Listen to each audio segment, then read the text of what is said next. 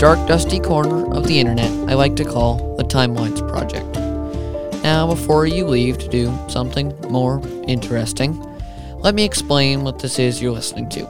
This is the first episode of what I hope to be a successful podcast, all about Magic the Gathering, a very fun trading card game with some incredibly complex lore, and that will be the topic of the podcast the lore and story of Magic the Gathering.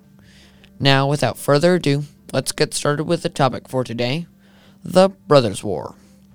For those who don't know, the Brothers' War was the first story told about magic all the way back in 1994. The story follows two brothers, Urza and Mishra, as they fought a 50 to 60 year long war over two artifacts called the Might Stone and the Weak Stone.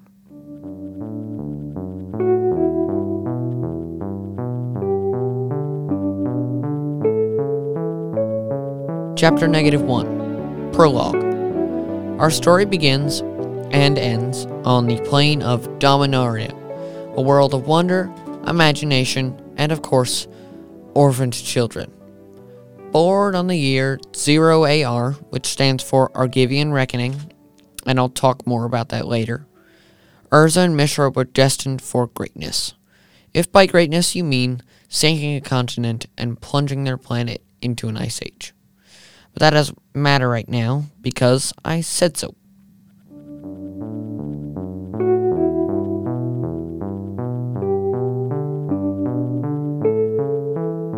Chapter 1 Orphans. Why is it always orphans? I mean, every time. It's like Batman, Superman, all the mans. They were all orphans. It's always orphans. Urza and Mishra started off life fine as far as I can tell. They lived in the kingdom of Argive on the continent of Terisiare. Nothing is known about their mother, but their father fell deathly ill around the time when the boys were 9 and 10. Urza is the older one, by the way. Their dying father sent the boys to go live with his friend Toscasia out in a camp in the sandy desert. On arrival, the boys promptly got into two fights. Then Toscasia sat them down and told them all about what the archaeological dig site was about, which is the Thran. They will be very important later on. The Thran were an ancient race of people who had inhabited the region thousands of years before the Argivians and all the other people who were there. The camp was an archaeological dig site, as I've already said, where they recovered artifact remnants of the Thran. Urza and Mishra joined the camp, um, and this won't be relevant anytime soon, but just know there was a girl who was a few years older than Urza and Mishra, and her name was Loran, and she will appear in uh, the part two of this episode, because this is episode one, part part one of the Brothers' War, because it's a long book.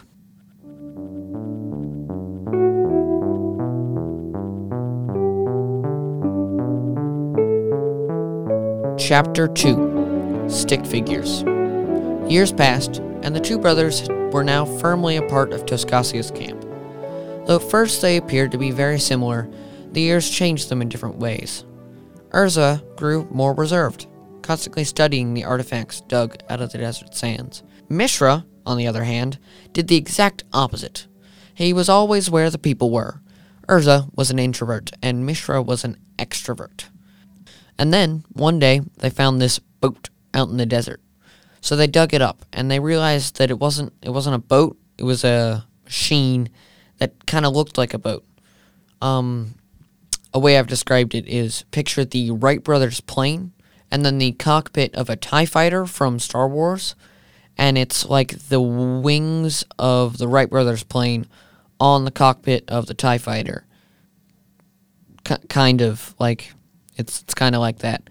Not really, but ornithopters are real things. You can look up what they look like. But yeah, it was an ornithopter. That's what they called it. Um, that's what it is. I'll have an episode next week talking all about uh, how ornithopters work. It took Urza and Mishra eight months to repair the ornithopter, and then they powered it with a power stone, which is like a magic battery. Mishra, during a test flight, discovered giant drawings in the desert, like the ones they have in Peru, like those those giant stick figures that no one really knows how they were made. It's like that. And that's probably where the inspiration came from.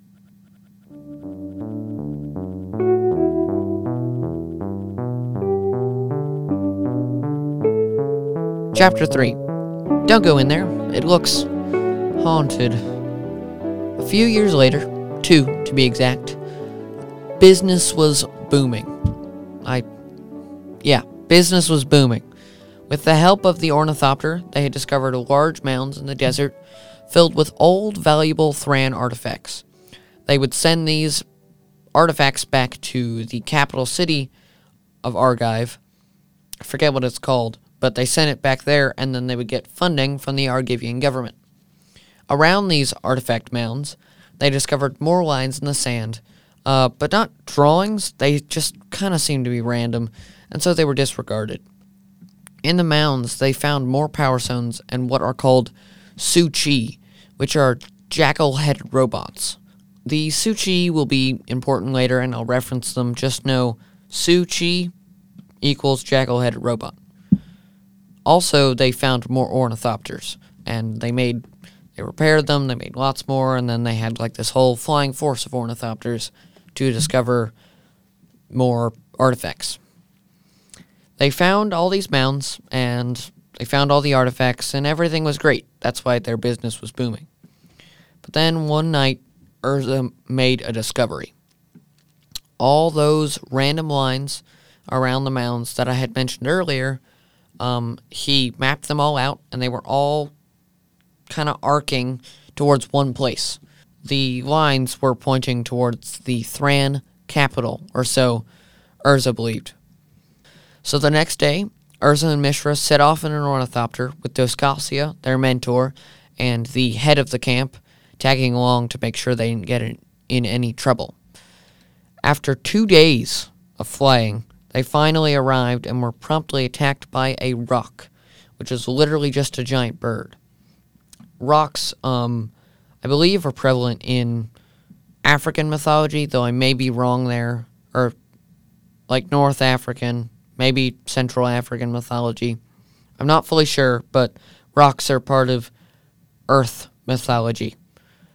They managed to land safe enough, though. Um, they dodged the rock, and Urza dubbed the place Koilos, which means in Old Argivian, secret heart. In their exploration of Koilos, they stumbled into what I've, I've always pictured as uh, it's like a mine shaft, but all techno like a secret lab from like an alien movie like Stranger Things, which is great. I like Stranger Things. Um, it's got white walls with metal plates and uh, like the light that you can't really find the source of. It's like it's like that. It's like a secret lab from a alien movie. Unfazed, our intrepid heroes continued down the hallway slash secret lab slash mine shaft till they came to a room with a huge power stone in it. It's described as being the size of two fists which is bigger than most power stones, which are the size of only one fist, or maybe half a fist.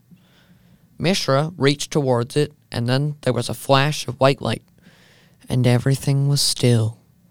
Absolutely still.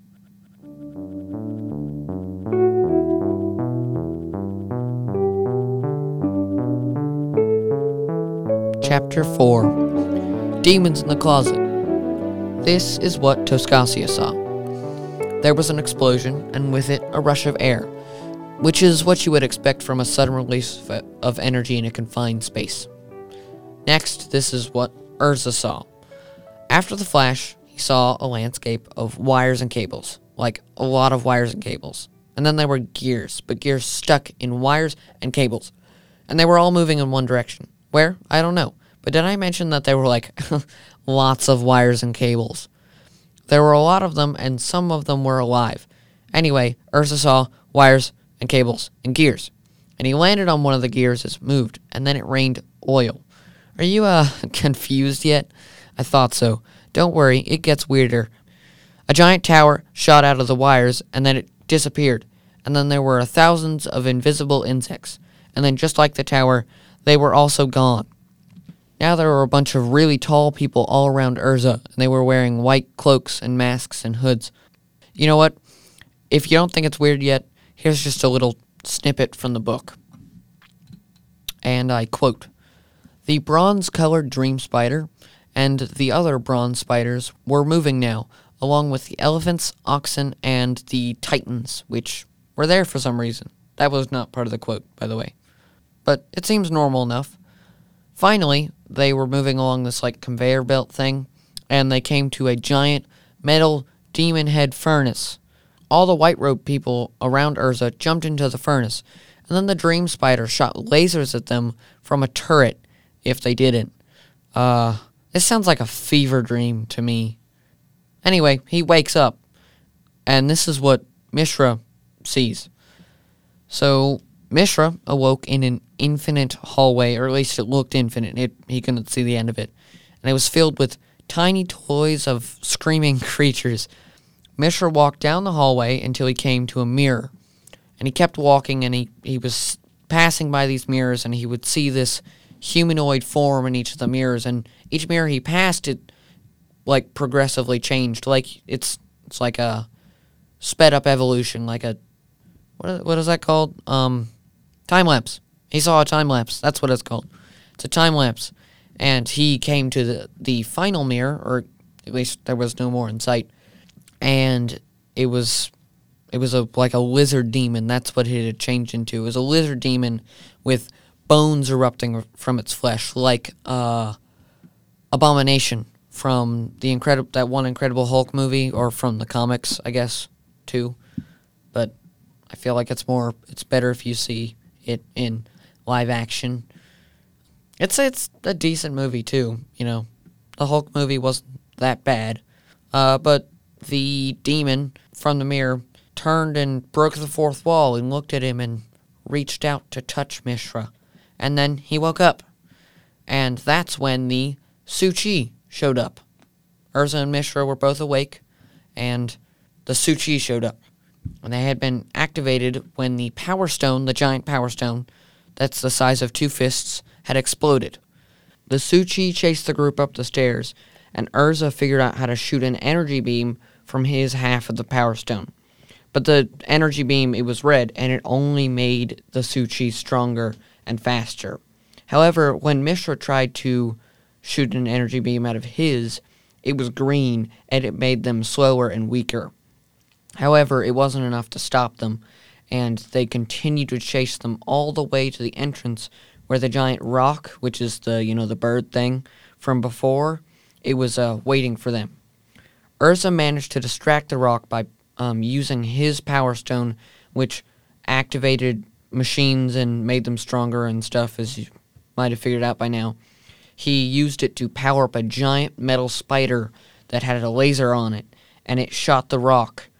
um, and then it, it it gets a little crazy. Urza and Mishra get into a fight when they're flying away, and Urza hits Mishra and cuts his face, not with his fist, but with the like the stone. And this is kind of where their positive relationship ends. It just it goes downhill from here.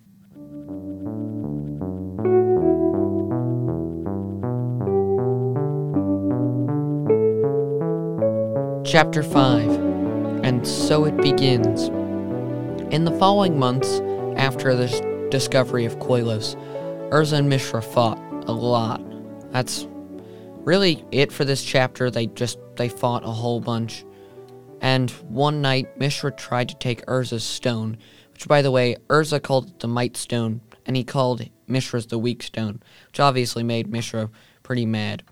Um, so Mishra went and tried to take Urza's stone, and in the ensuing conflict, the two stones caused an explosion that blew up the brothers' shared cabin and killed their mentor, who you'll remember is Toscasia. Uh, without Toscasia to keep it together, the dig site dissolved and everyone went their separate ways. Mishra ran to the desert and Urza went to a neighboring kingdom called Yotia.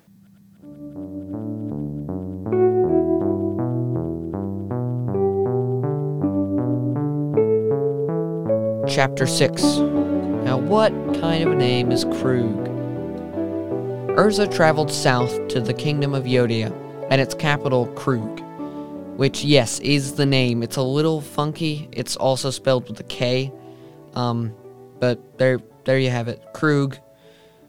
Urza took up working in a clock shop, um, probably a little bit on the outskirts of town, and he was there for three months when the princess of Yotia, Kayla, happened to drop by with a broken music box, um, like one of those little wind-up things, but it doesn't have a clown that pops out of it because I don't think that was a thing they had. Urza fixed it, and then the princess, she left, uh, but he he had caught her attention, and so Urza was now on her radar. Now let me let me just explain a few things for setup.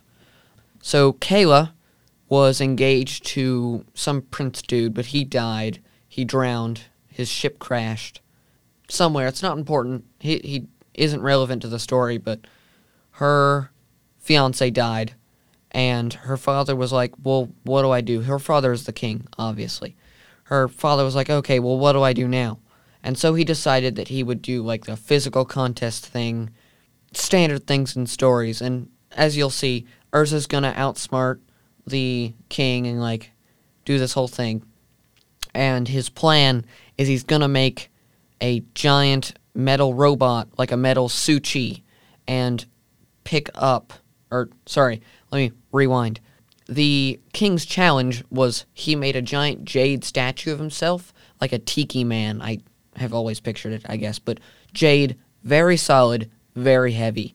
And the challenge is whoever can move the jade statue across the plaza where it was located would be be the the prince, the Kayla's husband, fiance, whatever you want to call it. Um, and so Urza, uh, he he doesn't really seem like the type to kind of go after a princess, but along with marrying Kayla, who is supposedly very beautiful, you also get a pile of treasure called a dowry. And in that pile is a book, a tome to be precise. It's the Thran tome, which is a card now, I think. Anyway, very important. Urza knew all about the Thran, and he was like, I need that book. I really need that book. And so, Urza decided to become the heir to a kingdom just to get a book. There you have it. So, Urza gave plans to for an ornithopter to uh, a man named Rusko who owned the shop where Urza worked at, and he gave him the ornithopter plans so that he would fund his project. And Rusko's like, "Well, okay, I kind of like you. You're all right. You you help me with the clock shop, so okay, I'll help you." And Rusko will be important much later, but for now, no, he he bought all of Urza's supplies. All right. Now, back to Urza as he began constructing the giant Su-Chi. It was humanoid with backwards knees and long ape arms and a jackal like head, and it took Urza two months to make his creation. And seeing that he is making it from memory with limited supplies and it's giant, that's pretty incredible. I couldn't do that. So Urza's plan was to move the jade statue with his mind because he made the construct with his mind, and that's how he's gonna outsmart the king. And of, of course, the construct was able to lift and move the statue easily, and so Urza won the day. Or had he?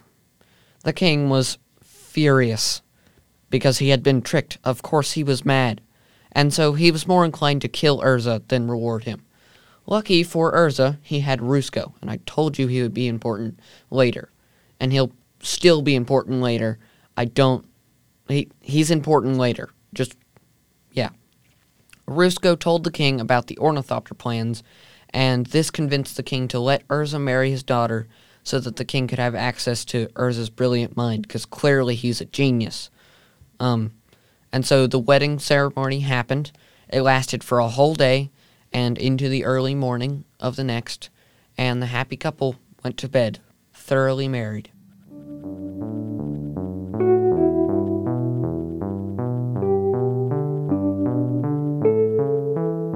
Chapter 7 Puff the Magic Dragon. Now that we've switched back to Mishra, I think it's a good time to mention that the rest of the book will switch back and forth between Urza and Mishra. So this chapter is about Mishra, the next chapter will be about Urza, back and forth. There's like scene transitions, which I call half chapters, but otherwise it's it's back and forth. So, well, Urza became the prince and heir to a kingdom. Mishra had become a slave. Now, you may be wondering how exactly he got into this situation. You see, when Mishra ran off into the desert, he was captured by a, the local desert tribe called the Suwwardi, and they made him a slave like they do with everyone um, who is captured in their territory and isn't a Suwwardi or another one of the desert tribe people. He probably would have been a slave until he dropped down dead from exhaustion, except one of his friends from Toscasia's camp had also joined the Suwwardi, and his name was Hajar. I think I'm pronouncing that right, but it's Hajar. Hajar didn't want his old friend digging ditches as a slave, and so he ap- appealed directly to the Qadir, the leader of the tribe, and Mishra was forcibly dragged before said Qadir. Hajar had told Hajar had told the Qadir that Mishra was a learned scholar, as he was. He was he's really smart and also a hard worker. The Qadir decided to make Mishra his son's tutor. At first, things didn't go so well for Mishra or Hajar, too, because if Mishra failed, so did he, and then they would both be executed. The Qadir's son didn't want to learn. Then Mishra started telling him stories from Argive um, and Ar- Argive is Mishra's home, if you don't remember. And uh, of course, he also taught him how to swear in Argivian. Months passed, and the Qadir's son was finally willing to learn, and everything was great. Except, Mishra had a dream, which doesn't seem bad at first, but dreams in magic are always bad. Always, because they always mean something. Otherwise, they wouldn't be included. So this is a dream similar to the one he had at Koilos with the demon, and he dreamed of the weak stone and Phyrexia. Bum bum bum. Now, for those of you who don't know, Phyrexia is hell. The concept of Phyrexia, it's it's based off of Dante's Inferno. It's hell, but like with lots of machines and oil and that kind of thing. It's mechanical hell. Um, it has nine spheres, um, and they're it's like different layers. It's like an onion. Ogres have layers, and, and anyway, I'll I'll get into this later. But know that the Phyrexians were the first big baddie of magic. They are the the bad guys for the first the first age of magic lore. So just know they're important. They're here. Mishra is dreaming of an unknown place that may or may not be Phyrexia. In the dream, he's in a metal forest, and then he follows this singing sound to a pyramid made of wires and cables. These, these dream sequences are the best. Then, to Mishra's right, emerged a giant mechanical dragon, better known as a dragon engine. It was brass colored and had a wedge shaped head like a shovel, and a long serpentine neck, elephantine body, so very large, and its four legs were like those of a lion, but with larger claws, like actually like a dragon, probably like a dragon. And its its back legs were different. Its back legs were not legs; they were tank treads, really. Of course, Mishra ran, as one does when confronted with a mechanical dragon, and of course, as one does when confronted with a tasty morsel, the dragon engine chased Mishra. Mishra ran into the aforementioned pyramid and managed to find his weak stone, which was there for some reason. I think it was the source of the singing. Mishra pacified the dragon, but then was confronted by a demon from his previous dream sequence back in Koilos. It was human, humanoid with cables for muscles, horns, and wire hair. No wings, though. This, these demons don't have wings. I've always kind of imagined him as a cross between Cable, um, from Marvel Comics, and really any demon in magic minus the wings. It's like Cable but a demon. The demon attacked Mishra, and then Mishra woke up in the pitch black night to find something had followed him from his dream into the real world. Chapter six and a half Puff the Magic Dragon returns. There was a ripple in the desert sands of the Suwwardi camp, which quickly grew to a roar, and then the dragon engine exploded from the desert below. Shovel head first, and at its long, chain like neck. The night guards tried to fend off the beast, or machine, but being made of metal, their attacks were not very effective. More warriors and guards joined the fray, including the Qadir himself. Still, they could do nothing to actually affect the dragon engine. Hajar, Mishra's best friend, rushed to find him because he knew Mishra, with ex- his experience in artifice, was the only one who could stop the rampaging beast. Mishra told Hajar he needed the weak stone to stop the dragon engine. The only problem was when Mishra was captured by the Suwwardi, the Qadir took it because it's a shiny green stone and looks cool. And unfortunately, the Qadir was leading an attack on the dragon at that moment.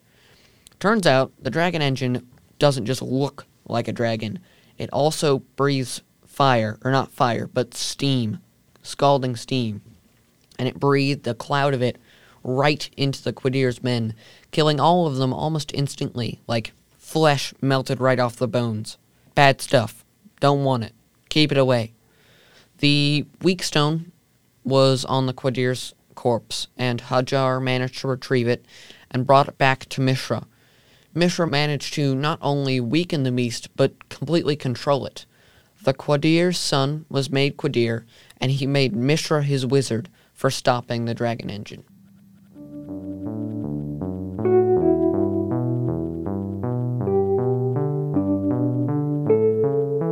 Chapter 8 The only slightly relatable character in this book.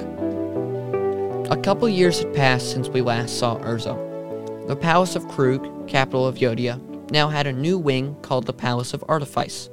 It was, of course, where Urza did all his work making ornithopters and other things. A newcomer, a man named Tawnos, had just arrived at Urza's workshop.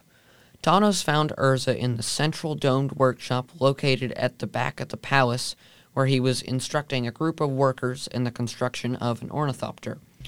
As you'll remember, ornithopters were the Thran flying machines that Urza and Mishra reconstructed. Urza was very busy, and so Tawnos got his attention by throwing a very lifelike toy snake at him. Urza was delighted with the snake's d- design, and Tawnos got the apprenticeship job. I think now is a a good time to because this is when it starts to appear. It's a good time to mention a semi-important subplot that happens between Urza and Kayla, who is Urza's wife and also the princess of Yotia, future queen of Yotia. So the subplot goes that Urza gets really caught up in his work and just ignores Kayla, and no one likes being ignored, so she's annoyed um, for obvious reasons. And this escalates into other things, just marital issues. It's it's a part of the book. It's important. If you read it, you'll understand it better. If you want to learn more about it, I won't go a lot in depth because it's not really important to the overall plot. Um, I'll mention it now and again, but if if you want to learn about it, read the book. I'll mention the subplot next week as well, um, or two weeks from now, not next week, when part two comes out, because it's it's two weeks, not one week. I just wanted to mention it now so it's not confusing when it comes up. But meanwhile, in a different part of the castle, the king was having a meeting with his advisors. Rusko, who was the owner of the clock shop that Urza worked at, and also helped him win that competition. Anyway, Rusko, who this is the last time he's important, but I told you he would be important. I told you. Anyway, he came up with this idea for dropping bombs out of the ornithopters that Urza was making um, because they were getting a little nervous about the Suwwardi, who uh, Mishra was with because they're kind of like taking over the desert region, and the Yotians and the king and everything, they're getting a little nervous.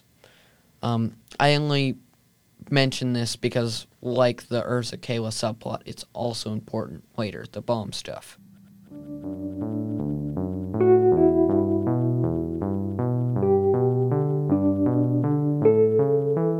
Chapter 9 A not so relatable character.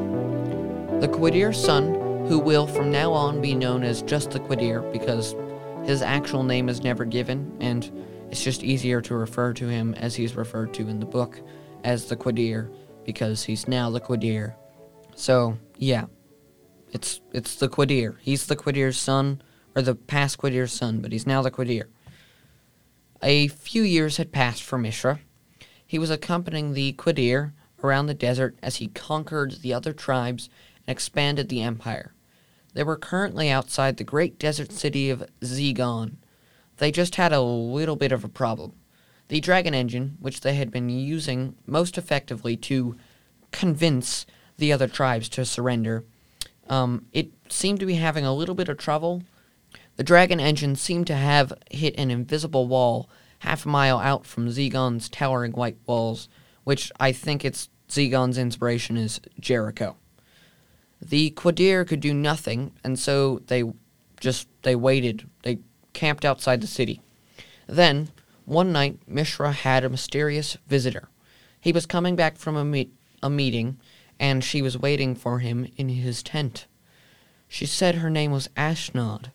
You may know her from her famous altar, but she doesn't have a card yet. I'm still waiting for it. Ashnod was coming as the official representative of leader of the leader people of Zegon. She had made this staff that messed with the nerves, um, or messed with nerves, and it was able to affect the dragon engine as well. And that that was its range, about half a mile. And so they were they were keeping it away. The only problem was the staffs, their magic staffs, and they make the user really tired really fast. It's kind of like tapping a creature. And so the uh, the leader people of Zegon had sent Ashnod as a representative because they were running out of guards because they were getting super tired too fast and they weren't going to be able to keep the dragon engine away. So Mishra agreed to their terms of the they would surrender and not get destroyed, but only on one condition that Ashnod had to stay as Mishra's apprentice because he recognized that she was very smart. Uh, soon after that, they packed up and packed up camp and left the city of Zegon to head further east. Are you starting to see like some of the weird parallels between Urza and Mishra? They're both in powerful positions, but more like a second in command kind of thing.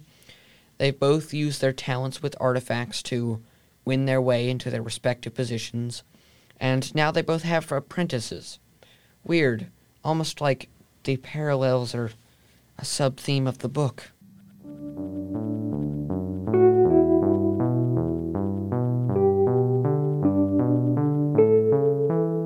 Chapter 10 So Peaceful Peace Talks. Back in Yotia and its capital Kroog, there was talk of war. And if not war, then something similar to war. Lots of violence. There was talk of violence. The Suwwardi, which you'll remember, is the tribe Mishra was a part of. The Suwwardi, they were causing a few problems for Yotia and Argive, which you'll remember is Urza and Mishra's home. So the king and his council got together and came up with this brilliant idea. They would invite the Argivians, they would invite the desert tribes, and they would invite these other people who aren't relevant, called the Korlisians, to peace talks. And uh, Korlis, by the way, is in between Argive and Yotia. They have no significance. They're just there. It's like that one guy at a party. Then, once the desert leaders were there, they were going to bomb them with those bombs that Rusko had been working on back in Chapter 8. The meeting was adjourned, and Kayla went to tell Urza that she thought her father was planning something. Oh, yeah. Um, this whole talk of war thing, it was more like implied. If you read, you understand but Kayla's just like, um, something's wrong, and Urza wasn't there because he's working. Um, and so she goes to tell Urza that something's going on, and he's just like, ah, it's it's nothing, which furthers their subplot of Kayla's pissed and Urza's not doing anything. Chapter ten and a half Not So Peaceful Peace Talks. A month later, the peace plan was all laid out. The meeting was in Korlis. That's really Korlis's only relevance is the peace plan happened there. They are part of the Brothers' War later, but they have no significance. Uh, the Yotians would give the Korlisians some ornithopters for their help. Um, that's that's the other thing. Because they were giving them ornithopters, Urza had to come along, um, and that's that's why he's there. The king, the captain the guard, Urza, and Rusko all set off for the meeting. Urza with his ornithopters, and Rusko had a metal band thing that Urza had invented that would later be called Urza's Avenger. Um, as you'll you'll see why. They all arrived at the designated site for the meeting. The Korlisians and the Argivians were already there, which just left the Suwwardi and the other desert tribes. Negotiations began between three present countries as they waited for the desert tribesmen. Three days after the peace agreements had begun, the Suwwardi finally arrived. They had more people than anyone else, and of course had brought the dragon engine. And this was new. This is new stuff. Like no one had seen this dragon engine before, and they just kind of show up with it. And everyone's like, "Wait, what? They have a dragon engine? Wow!" Um, yeah. So now the peace talks can finally begin. Uh, so Mishra and Ashnod accompanied the Qadir in the peace talks, and Urza accompanied the Yotian king, and there was a Korlisian merchant lord. I forgot what her name is. I don't think it's mentioned. And then there was the Argivian king as well, though he has no real power. He's a puppet king, which isn't relevant. After the peace talks, Urza and Mishra met privately before the talks began. It was an awkward conversation, but not unfriendly. The negotiations officially began, and immediately the Yotian lord and the Qadir got into an argument, as you can say.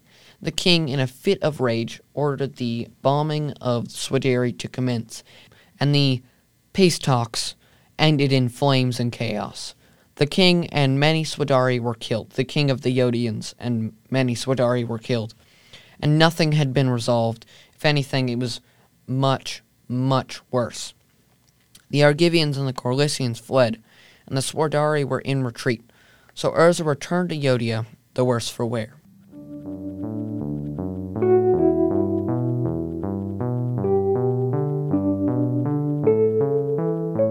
Chapter 11 The Sorry State of Affairs. Urza arrived with the sad news of the king's death, and there was a funeral. Everything appeared to go back to normal, but there was unrest in the air. Urza retreated into his workshop and didn't emerge for months. Kayla tried to get Urza to come back and stop sleeping in his study. Finally, Kayla asked Tawnos, Urza's chief apprentice, for help, because he was really the only one who was actually seeing Urza. She, at, she was at her wits' end and trying to rule a kingdom, mourning for her father, and missing her husband, Urza. Kayla was slowly cracking under the strain. Tawnos explained how he thought Urza was feeling. He was afraid to face her because he felt responsible for the king's death. No one blamed Urza except himself. He thought everyone did. He thought everyone would, but no one really did. So Kayla sent a message to Urza, and he came back to the main palace and stopped sleeping in his study and not seeing anyone. And this is this chapter is really only about the subplot. So, yeah.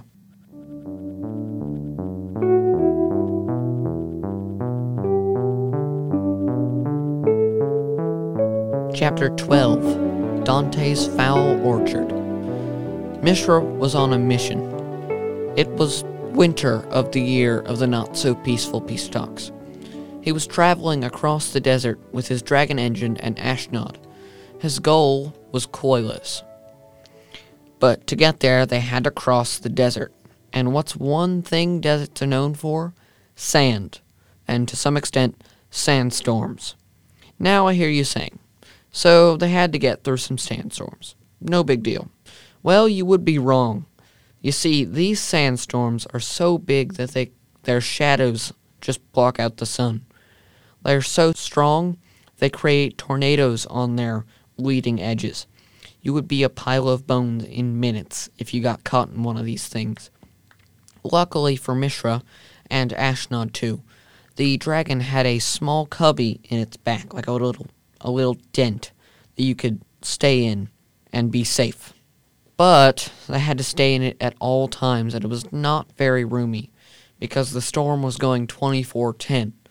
That's right, 10 whole days. 10 long days and nights in a tiny hole under a metal dragon's armor with only one other person as your companion.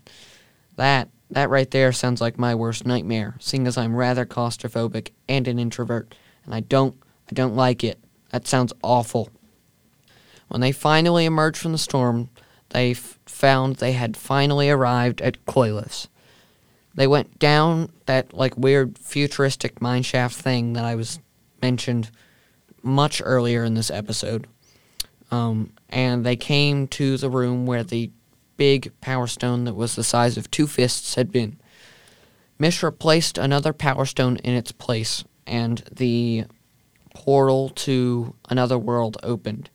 I don't really understand why you can just replace the giant one with a a singular power stone, but it works apparently. So they went through the portal and into the jungle from Mishra's dream way back in chapter 7. This was not the um, first dream. This was the one with the demon and the dragon. This was Phyrexia, and they, they were in Phyrexia. Or at least they were in a they were in a small part of Phyrexia on the outer sphere, so this is like the surface of Phyrexia. They walked down a gentle slope out of um, the fetid swamp where they had land- where they had landed, and to a lake of oil. And in this lake, I guess it's really a just it's a dent in the ground with a lot of oil. But in this lake, there were four dragon engines. Mishra tamed all of them with his weak stone. And as they were preparing to leave, a giant metal ship, like a like a land dreadnought, appeared. And it but it was on treads. It's like a giant tank, but it looks like a like a ship, I guess. It's it's described as being a ship with like metal saw blades, the whole shebang. It wrecked the first dragon engine, and then the others ran off and Mishra and Ashnod were left to fend for themselves. So, like the very intelligent humans they were, they ran like the devil, which is kind of ironic because they're in hell and they're running like the devil. They made it through the portal, and Mishra grabbed the Power Stone and pulled it out of its place, deactivating the portal. Mishra hurried back to the surface with Ashnod in tow just in time to see three dragon engines burst from the sands. Deep below, in the cavern Mishra had just left, the portal to Phyrexia reopened.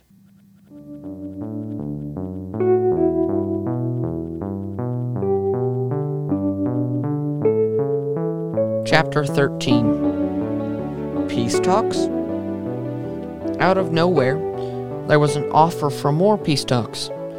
Kayla and her council, including Urza and Tawnos, were uncertain that this wasn't a trap, and rightfully so. However, it made more sense to accept and see what happened than to continue as they were. Over the last couple years, the desert tribes had been raiding Yotia's northern border, and the defenses were stretched thin. Preparations were made, and the Suwwardi began the long trek to Yotia's capital, Kroog. The Suwwardi were bringing with them the dragon engine, as everyone knew, but it was pulling this giant metal fortress behind it. Imagine like a cone but with the top cut off and covered in armor and the size of a house and with ports for guns and things. Obviously, Kayla and her council were at first uncertain, but decided to let it slide in the interest of peace. The Suwwardi arrived, and the peace talks got off to a great start. The Qadir was there, and Mishra was his re- official representative, or the Qadir wasn't there, and Mishra was his official representative. And then nothing, nothing happened. The peace talks just kept on going. Nothing bad or nothing bad happened. Mishra was prepared to make a deal um, to stop the hostilities. Everything was great. Urza took Mishra on a tour of his workshop, and there were plenty of feasts. Um, however, there okay, not everything was going great. There was one problem, and that was the terms of Mishra's deal. All of it was fine except for one point. Mishra wanted the Might Stone.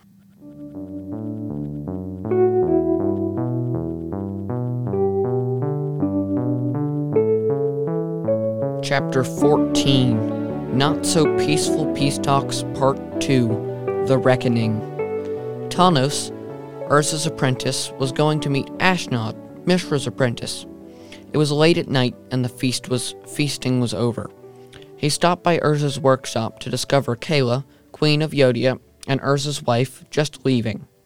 Tawnos then headed to Ashnod's quarters because they had agreed to go and visit uh, the war machine so that Ashnod could give Tawnos a tour. And they, they talked for a while before they left. They talked about Urza, they talked about Mishra, they talked about artifacts. And while they were talking, because Tawnos had brought drinks, Ashnod accidentally let slip a diplomatic secret.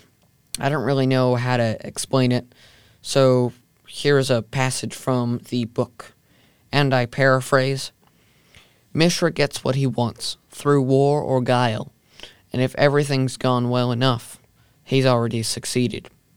So you see what, what Ashnod's saying, or I guess you don't see, you hear. What see what what you hear is Mishra was trying to pull the wool over everyone's eyes to get what he wanted. He was like he was planning something secret. He had peace talks as a guise. And Tawnos came to this realization that maybe he tricked Kayla into taking Urza's Might Stone. Tawnos rushed to Urza's workshop and woke him up. Realizing the stone was gone, Urza hurried to the royal wing of the palace with Tawnos close behind him. Tawnos fell behind, and by the time he arrived at the royal suite, Urza had managed to regain his stone, and Mishra and him were in a battle of wills, just like their fight in Chapter 5. Mishra escaped and Urza chased him. He was too slow, though, as the entire Suwwardi uh, peace party was gone. I'll accept Ashnod, of course, who was captured. Okay, so I'm gonna have to end it there. I I kind of want to keep them not too long because I understand, you know, attention spans are rather short these days. I hope the few people who actually listened enjoyed. I'm gonna be back in two weeks for part two of the Brothers' War. Next week is gonna be something relating to the Brothers' War, but it's not gonna be a continuation of this. So, anyway, if you enjoy this, it's I got lots of things planned. This is the Timelines Project, The Magic Historian, because that's the title I've chosen for myself. Signing off. That's all, folks. See you next week.